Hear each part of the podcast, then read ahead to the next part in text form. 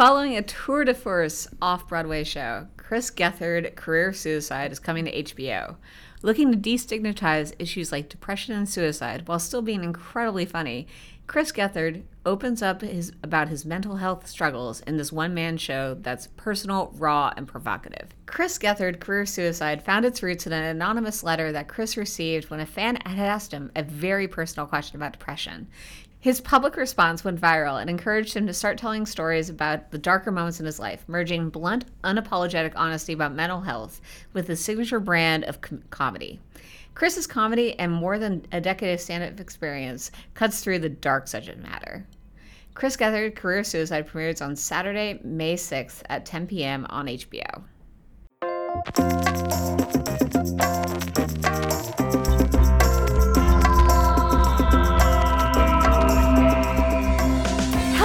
Welcome to IndieWire's Very Good Television Podcast. I'm Liz Shannon Miller at Lizlet on the Twitters. And I'm Ben Travers at Ben T. Travers on the Twitters. And happy Monday. Hope you had a wonderful weekend of uh, watching television. There's a lot of stuff to watch this weekend. I mean, there's always just the two things, Liz. The leftovers and what? Veep. And also Dear White People. I mean, You gave Dear White People an A. I kind of assume people already did that on Friday, so my bad.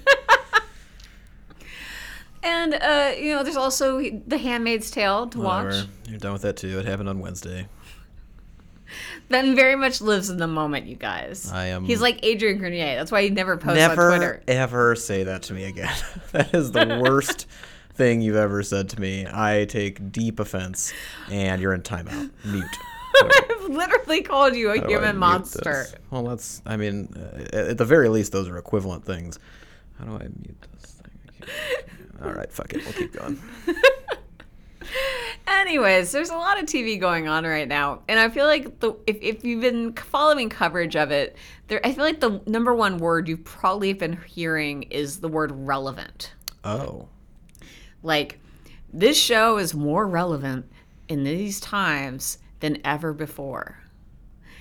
And I mean, Ben, ca- like, can you tell me like three shows are right off the top, top of your head that you've heard that aside into?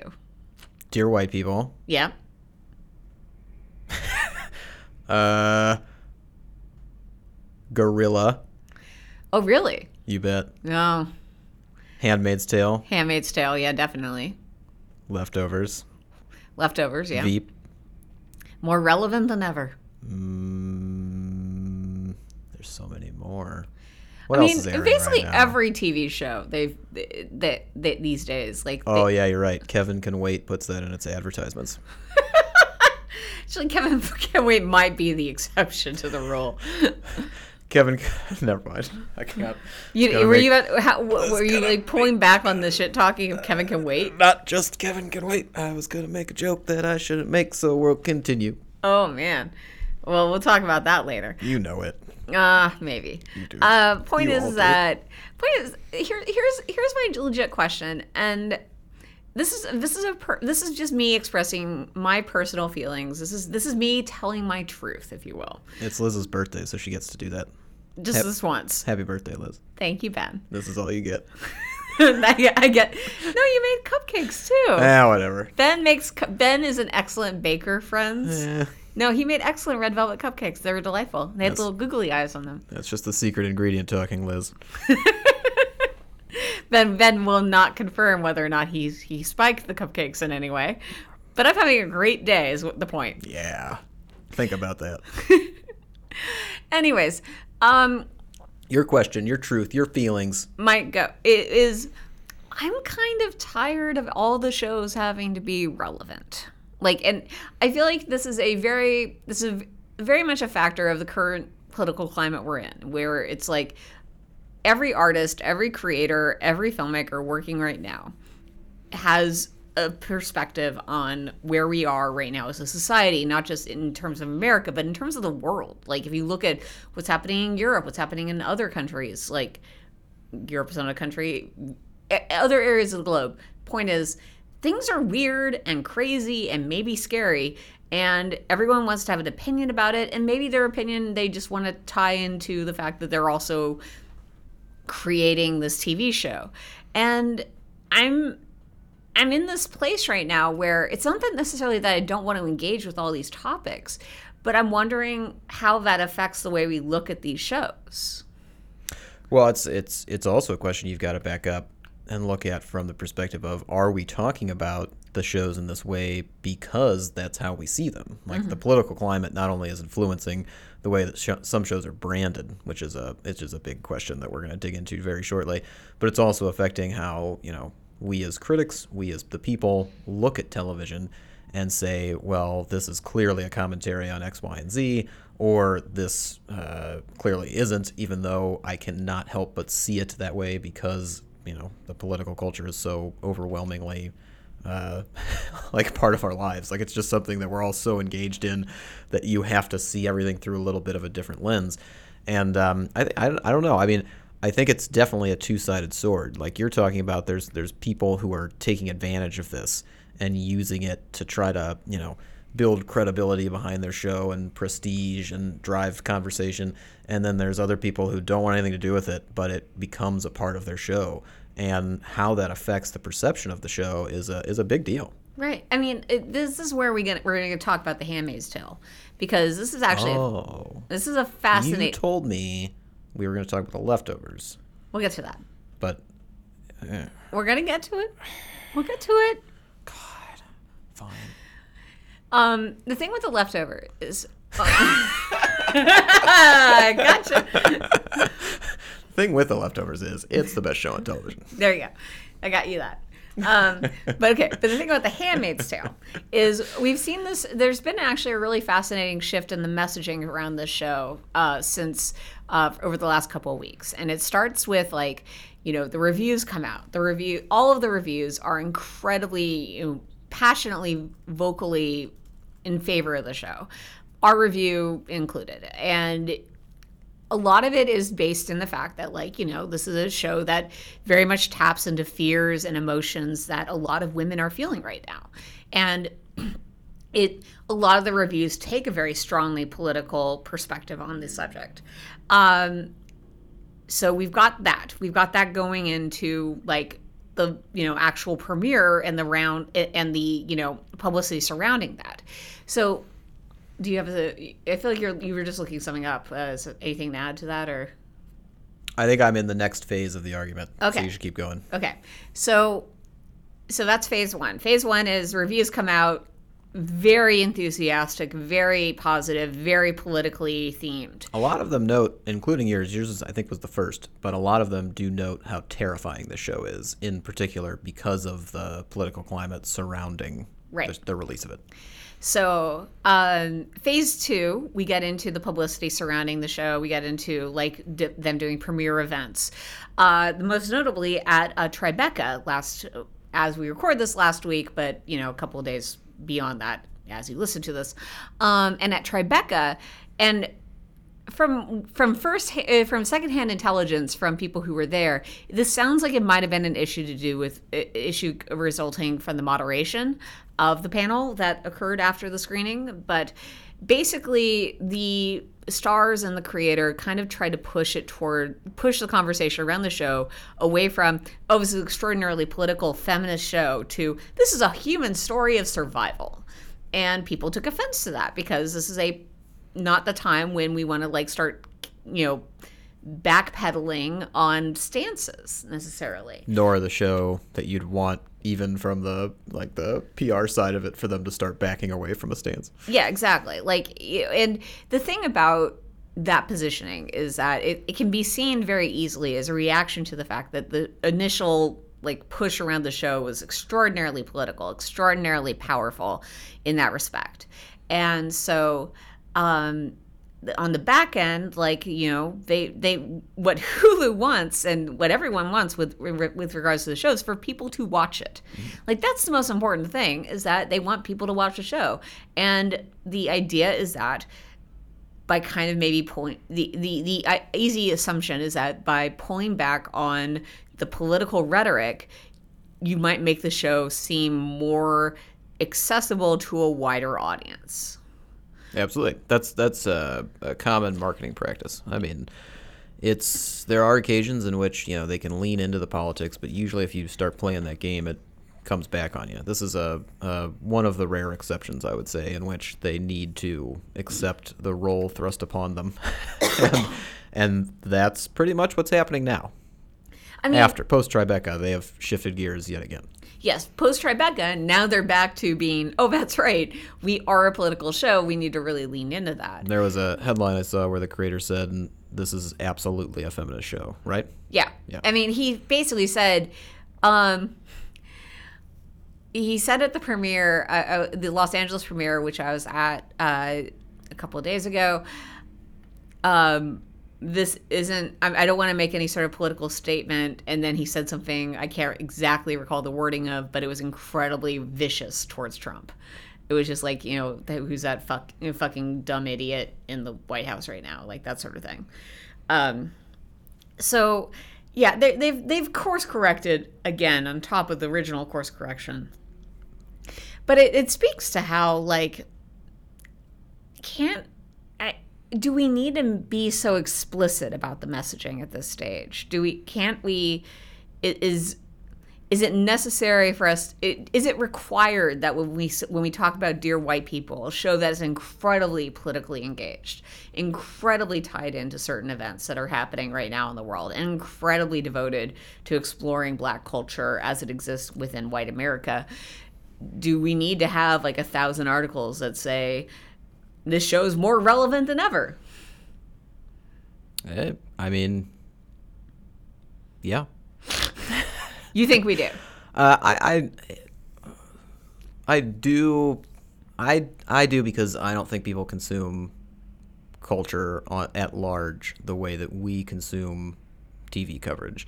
I think that most people might read, if we're lucky, one or two reviews. that's fair And if there's a thousand articles out there reviewing Dear White People, if they only read one or two of them, I hope that the article emphasizes the importance and the relevance of the show. Um, that being said, I don't want to see redundancies, and I think more to the point, I don't want to see anything reduced to one thing when it is the culmination of so many parts. Now, at Dear White People, it has always been a show that's invited this conversation in. It is part of the conversation. It is not just a show that exists and people comment on. It is actively pursuing and pushing forward the conversation in a really beautiful way. Um, that being said, if all we talk about is the conversation, then we're never gonna, then we would never get to how amazing these performances is. Starting with uh, Logan Browning as Right. the eh, lead. I'd say she's the lead She, she, I think she I think she counts yeah for a show that has a new perspective, a, a, a different character every episode, she's got the most episodes and she's arguably in it the most. But anyway, she's terrific, and they're all terrific, and we have to admire that acting. We have to admire the transition from film to TV that Justin Simien did. We have to admire um, the direction from a, a array of wonderful directors. Barry Jenkins is going to get a lot of the attention for his fifth episode, which he deserves. Um, but there's so many, so much good work across the board, and there's so much to admire about this show, in, including that it's just a damn good show. Like it's very addictive TV. Like from a from a strictly personal standpoint, they build up relationships and and build characters so well that they feel grounded and authentic and endearing, and you love all of them, and you want to be like part of this group and hang out with them and, and, and live in the moment with them, and you are taken on this journey because of that. Um, that being said, again, I, I don't think you can ignore the number one priority of the show, which is to be progressive to be to have that conversation to to push the relevancy uh, of this topic and make sure that people understand it especially because a lot of these are coming at it from a different way like everybody's you know they're, they're all going to come at the issue from a different way and it all comes back to you know equality and, and understanding and and uh, you know kindness uh, Yeah. just peace in general like you know not being an asshole i mean it boils down to a lot of different things but um, but yeah, so I think that talking about it is important, especially if that's what they're inviting in. Uh, I think The Handmaid's Tale is an interesting example because of how they've been dancing around the issue, including with the repurposing of it. I mean, they released these character posters that literally have a lot of phrases in them from the movement, like from the Women's March and from a lot of things. Uh, there's the Ann Dowd poster. Shout out Ann Dowd, she's the best. Uh, this is not ordinary, like it's painted behind her. Uh, Elisabeth Moss poster says uh, the future is a fucking nightmare, and I mean, these are these are things that obviously can double as more than just posters for the show. This is a poster for the era, um, and they're engaging with that, and I, I, I understand the idea of being exhausted from that conversation and wanting to just be able to look at TV and see it for what it is. Um, but right now, I think we're still in the moment where it's hard to just see it as that. It's hard to just live in that moment. And the fact that people keep talking about it, I hope they talk about it in an interesting way that pushes the conversation forward rather than what you've noticed and how they just say, hey, it's really irrelevant. That makes it great. That's not exactly true. Um, but yeah, it's it's something that I'm not as turned off of or turned off by as you are. No, and that's good. And I feel like and and, and I fully own the fact that I might just I might just be burned out. Like I might just be tired. Like and it's uh, because we've been hearing this just in the post-Trump election era, like we've been hearing this for a long time. I will still never forget Lifetime at the TCAs in January pitching their remake of Beaches as in a time like this, a story of female friendship is more relevant than ever. That that is essentially when I lost it. That is essentially when I kind of fair point uh, broke. Absolutely. Um, and that's and, and that's kind of the thing. It's it's one it's one thing when the show, like Dear White People, invites it in, like the, the content within the show, and Netflix's uh, marketing for it, it's not really focused on that. It's it's focused on a lot that is involved with like that side of things, but it's also very much about the show and having fun and selling it as a comedy and all these things. Um, but it is it is the marketing which is a big deal. Like kind of how you are introduced to the show matters. Um, so in that way, Liz, like if if somebody's overusing this and manipulating it, that's a problem. Well, and I feel like, yeah, and on the other hand, um, I feel like I, I definitely am. Che- I'm going to check my white privilege here, as as the kids might say, or as anyone should really say. But like, mm. I think there's an interesting point to be made. Like I've heard, I've heard people of color talk about this online and in real life, but the idea that you know, oh, are you are you tired of talking about racism? That's great. That's great for you, white person. Um, it's great that you have an opportunity to take a break from it. We live with that every day. And I, I fully acknowledge that I don't have that I have that advantage of being able to like engage with culture on a level without like having to deal with racial issues. This is not going great for me, I don't think. But the point is is that well, the point the point that you're making isn't about that. It's not that you want to check out from the conversation. Right. It's that you don't want the conversation to be forced upon things that don't apply. And and you don't want it to be manipulated and used. You don't want to be you don't want anything to be the Pepsi ad of, of oh, this, that's, of this I thing. Think maybe, like, maybe you want that... to avoid the Pepsi ad syndrome, which is something that is being forced upon a lot of things and Pepsi got a lot of shit for it, but it's used elsewhere. It's yeah. just not as overt and it doesn't reach as many yeah. people and it's you know no, I mean we, are getting we get emails all the time. That thank you for that. Like it, it's but it's like we get emails all the time where it's like, you know, hey, pay attention to this episode of television because it tackles this issue, and yeah. it's it's thus it's more important than ever. And and you can and that's the thing. Like we look at that, and you've got to make a decision where you're like, all right, is is this is it possible that this show can do that or, and and is this episode really doing that and then you watch it you find out for yourself and you decide how you know worthy it is and I mean, there is. There's gonna there's gonna be so much of this content, just like there's so much great TV in general right now. There's gonna be so much of it that deals with the world we're living in because TV has that kind of immediacy, which is nice. Um, and eh, hopefully everybody can kind of seek out for themselves what it is, and hopefully we're guiding you in a good way. Like we as reporters, as critics, as TV writers, we're pushing you in the right direction towards the best engagement of that. And like what you were talking about, Liz, again, guys, watch Dear White People. I, I, assume again you've already finished it, but the ending of it really speaks to that idea of of privilege and being able to check in and out of it, and how some people don't have that option in a in a beautiful way. So, yeah. Um, yeah. No, and I think like the thing is, you know, we, we we do need to be engaged. We do need to be looking at these issues, especially because it's creating some amazing television right now. Like the, the the this is you know we're in the midst of April and May. It hasn't killed us yet. We still got another month to go, but we aren't dead yet. We might die. We might still die, but you know. Nah, we're fine. No sweat. no sweat. No sweat. No sweat. As long as the leftovers is on the air, everything's good. Yeah, how many how many Netflix premieres coming up in May there? Well, there's one every week.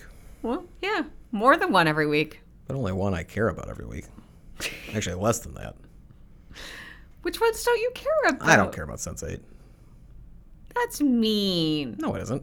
It's a good show. It's fine. I don't need to care about it.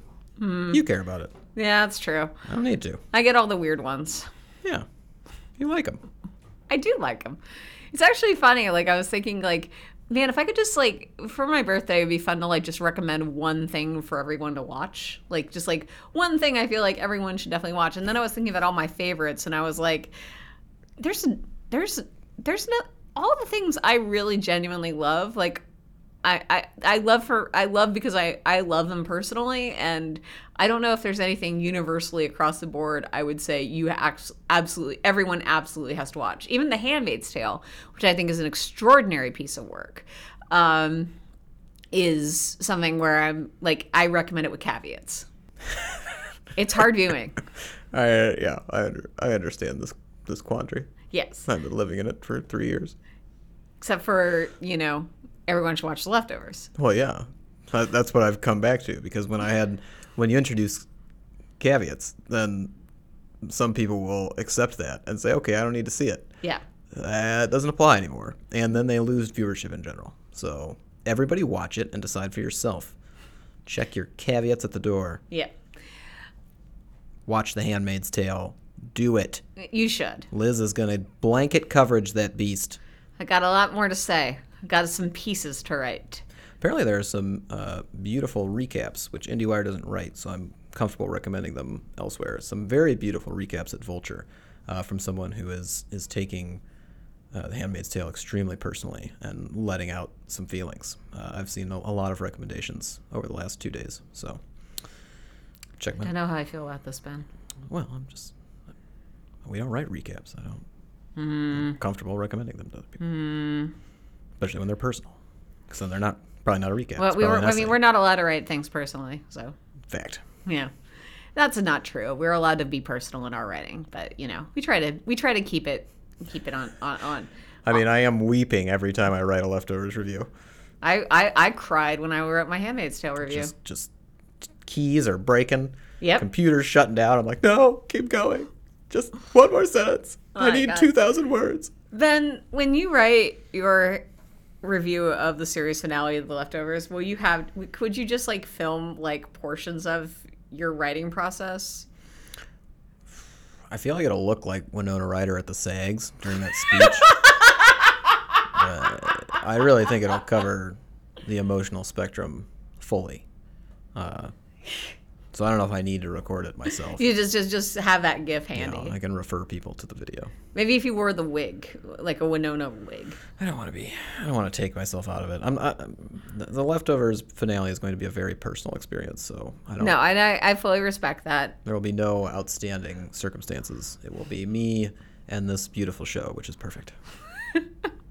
guys, we're only in week three. Well, technically, yeah, we're still. You guys just saw episode three. God, fucking so good. That's fine. God damn it. I'm, I'm done. Ben and I have a problem with episode three. No, Liz has a problem. And eventually, and by eventually, I mean at this moment, as you're listening to it, people have already informed her how wrong she is. I'm just saying, I have I have characters I like a lot more than Kevin You're an Senior. Idiot. You're insane. You can like characters more, but you can't friggin' throw away Kevin Sr. I'm not throwing him away. I'm just You're throwing him away. You are throwing away Lindsay Duncan. Star of no. About Time. Lizzie Duncan is not the star of About Time. She's one of them. I actually didn't know that she was in About oh Time. Oh my god. All right. Well, now Liz has rendered all of her opinions moot. Thank you, Liz, for doing that after we spent a long time trying to work through all these important feelings and opinions we had. Now they don't matter. No one needed to listen to begin with. Hooray! Hey Ben, what was the best thing you watched last week? Fucking destruction of Elizabeth Miller. Um, I mean, the best thing I watched last week is The Leftovers. It's always going to be The Leftovers. It's the next thing I'm looking forward to is The Leftovers. The best thing I watched is The Leftovers. All right, Uh, number two. about what was oh, the set? What was the Probably? Dear White People. We just talked about it. Um, I'll go to the third slot. I'll go to Catastrophe. Um, Ah. Good God, Catastrophe. Um, I actually there was a there. Uh, maybe I can talk about it this way. There was a scenario when I wrote the review in which I had screeners, and I got through the first four, and then the screener link broke, so I couldn't see the last two. Yeah. Since I was on a deadline, I had to start writing the review. I did this. I got through most of the review. As I was finishing the review, I got access again, um, and I watched the last two episodes as I completed the review. Um, it's a glowing review. It's a great show. It's a wonderful season. A lot changes in that last episode. Um, So you were glad you watched it. I'm very well. I'm, I'm glad I watched it. I didn't have to change the review except for one very crucial sentence. Uh, but I, I think I, I don't. I'd say if you have already started the show, then you're prepared enough for the season. You'll be fine. Um, if you have never started the show and you're gonna binge 18 episodes, good fucking luck is all I have to say to you. Uh, this is an interesting example. Most comedies, I feel, you can kind are more bingeable. Like they're more accessible to binge for people even who want to wait weekly. Um, I'd say Dear White People is probably another one where you want to take your time a little bit. But um, Catastrophe, Catastrophe is like the leftovers of half-hour comedies. like you need to space these things out. Right. It's it's important. So, uh, not saying it's a, a tragedy by any means. I'm just saying, just saying it's important to kind of digest gone through. Yeah. Uh, but that being said, it's great. It's a perfect show. Continues to be perfect. Sharon Horgan is perfect. Um, Liz, best thing you watched last week? Well, I want to say I'm going to say Dear White People. It was The Leftovers. Okay, we'll continue. Um, Dear White People is amazing. I also thoroughly enjoyed, as you will read on IndieWire, uh, Sense8, which is a show that's hard to talk about without getting any, any sort of specifics, which I won't do. Because it doesn't make sense. Sense8 makes no sense. What? Shit. But it's so much fun. Well, It's like a show where if you poke at it too hard, you're not going to have any fun. And it's a fun show.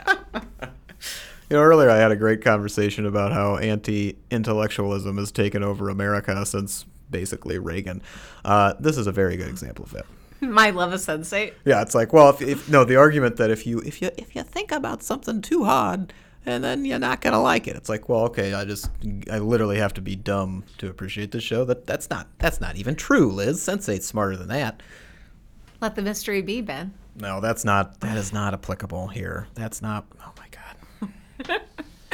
But uh, actually, I want to shout out. Uh, I'm gonna. Sh- I'm gonna do. Uh, if you think you're bad now, wait until I say this. I'm muting you. How do I do this? Um, I finished watching Girl Boss. Fuck. How do I turn this off? Um, if you actually turn this off, we're gonna be in trouble. Figured it out, guys. I muted her. Girl Boss is not very good. I, I don't know what Liz is going to say. I've finished it. There's one episode in it that's. I, I really admired the, the creativity of how they made it. Which Um, Liz just asked which episode it is. Uh, it's I think it's the tenth episode. It involves online chat, and they do a, a, fun. Liz is saying it's fun. They- They did a, like a kind of a visual presentation of of how the difference between you know typing something online in a chat room versus how you would actually have a conversation with somebody, the emotional difference. They they visually represent that quite well. They do a couple of cutesy things that are incredibly annoying and get in the way of that message, but Ben is just mad Otherwise- for not agreeing with him about the OC. Liz made a note about the OC, which is referenced on Girl Boss. Um, they do just fucking brutalize the OC. They don't. They have no idea. They. I don't. I don't think whoever watched it wrote about it. I don't know how. They, must have just looked at IMDb to find something to reference because it. They. It was well. They made one very good reference. Anyway, all right. I'm gonna bring Liz back up, but remember, Girl Boss is not very good. Don't watch it. You actually muted me. Good lord, you're a wang. You're back on. You're such a jerk. Um, I liked Girl Boss. It was fun. It's a nice watch. I didn't. I didn't. I wasn't really like you know fully like engaged with it all the time. Yeah, just don't poke at it too hard, and it's fine. Don't think about it. No, it's just I, I just feel like it was it, they they did some fun stuff and I liked uh, I liked the uh, the female friendship at the center of it. Britt's great. Britt's great. I like her friend too. Yeah, They're she's fun. great too. So, uh, what's the next thing you're looking forward to, Ben? I mean, the leftovers. Um, is there anything else? No. For you. You were saying that there's a bunch of stuff coming out. I, oh, I, I, I know what I'm looking forward to because I'm able to like care about multiple things at once. What are you looking forward to? I care about multiple things. I'm looking forward to Unbreakable Kimmy Schmidt. Oh yes, I have screeners for that now, so I'm going to watch them. me too. It's going to be great. Well, we'll see. Hopefully, I'm, I'm, I'm very like. It, it- I think Unbreakable Kimmy Schmidt season three. It's going to be a really interesting season of television. Um, I might actually go back and rewatch season two first before I before I dig in because I think season two, in retrospect, I don't think was as strong as I might have might have thought at first. Like, Uh, we literally had an argument about whether which season was better, one or two, and I said two, and you said one. yeah, I think And that was when it came out.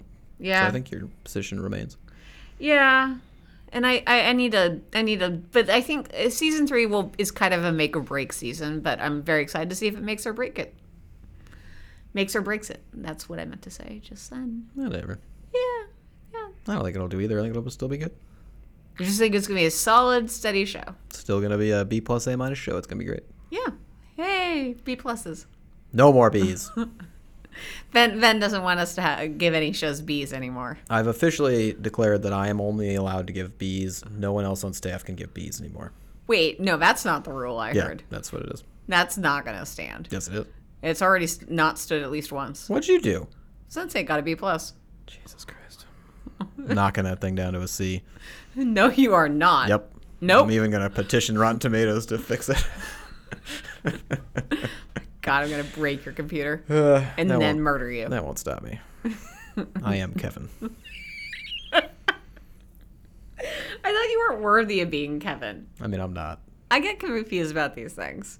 Anyways, the point is, you're gonna be able to read. It. I'm all- looking forward to Master of None. I think. okay, finally, you have something else to say besides the leftovers. Oh, you're right. I am looking forward to the leftovers. Good you catch. already said that. Good catch. All right, let's continue. All right, so you're looking forward to Master of None. You were right to do so. Well, the leftovers, but sure, that one too. Yeah. Oh man. Well, I'm glad. I'm glad. I'm glad you have something to look forward to that isn't just a show about despair and pain. No, I mean the leftovers is funny, but it is about despair and pain, so I wouldn't say that. No, I'm saying I'm talking. I'm saying you have also Master of None to look forward to. Oh no, I I crossed that off. It's leftovers. You're right. You corrected me. leftovers. Well, you'll be able to read all about the leftovers and more at IndieWire. Hmm, not we're not promising more. That's all right. Continue. uh, but you can read all about the leftovers at the very least on IndieWire.com. What? I gotta think about that statement. If you want to listen to podcasts that aren't about the leftovers, first of all, God help you. Second of all, uh, we've got a few, not many. We've got Screen Talk with Eric Kohn and Anne Thompson, though I think Anne is a secret leftovers fan. I'm pretty sure she she's constantly thinking about Amy Brenneman, always worried about Lori, and just very invested in that storyline. Um, you think you think Anne's a Lori person? Yes. Hmm. I see it. Eric is absolutely a Reverend Matt person, hundred percent. Who am I? You're, I don't, you're probably like Jill or, or Whoa! Tommy. Whoa! Whoa! I'm offended by that. Well, I don't think you should be because every character in Leftovers is great. That's a weird thing for you to say. Um, Chris O'Falt also hosts the Filmmaker Toolkit podcast. If you want to learn about how other people make other movies that aren't the leftovers, but those rules and lessons and education could be applied to making a show like the leftovers. Uh, also, Chris is probably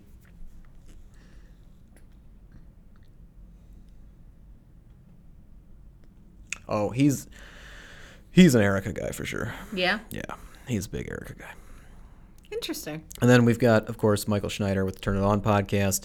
Uh, I'm pretty sure his guest list next week is Damon Lindelof, Justin Theroux, Carrie Coon, uh, and Tom Perrotta.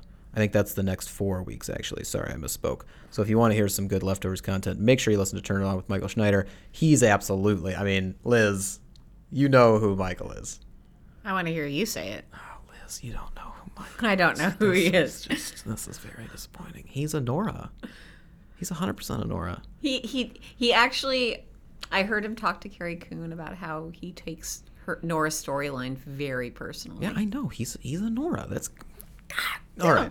No, I agree. I, I'm, I'm just I'm just not comfortable assigning like a person's a person's soul to another character without their consent. I'm not saying that, that Michael lives out Nora's life. I'm I'm telling you who they care about, like who their people are in the show. Because everybody's got their people, Right. you know. Everybody's got their people. Fair enough. Everybody's got their family. Mm. You can find Ben on Twitter at Ben T Travers. You can find Liz on Twitter. I have no idea why you'd want to. At Lizlet, that's with an I and an E. Just kidding, Liz. Everybody should follow you. Happy birthday. Aw, thank you. Thank you. You've only been trash talking me for 10 minutes straight. Well, you you started, Liz. You push the button. You can't push the button and then just expect nothing to happen. That's true. That it is all my fault. By the way, speaking of, you know, the most horrible man in the world, did you see this the lead that was written about? Uh, somebody did an interview with Dick Bag McGee, who's in the White House, and he saw a red button on the desk, and he goes, "Is that? That's not the nuke button, is it?" And Dick Bag McGee, he says, "Oh no, no, no," and he pushes the button, and then they brought in a round of Coca Colas, and then he said to the guy, he said, "People get really nervous when I push that button." What a fun gentleman. Yeah, So glad he's president. Dick Bag McGee. We'll be back next week. As always, you guys, thank you for listening and keep watching television.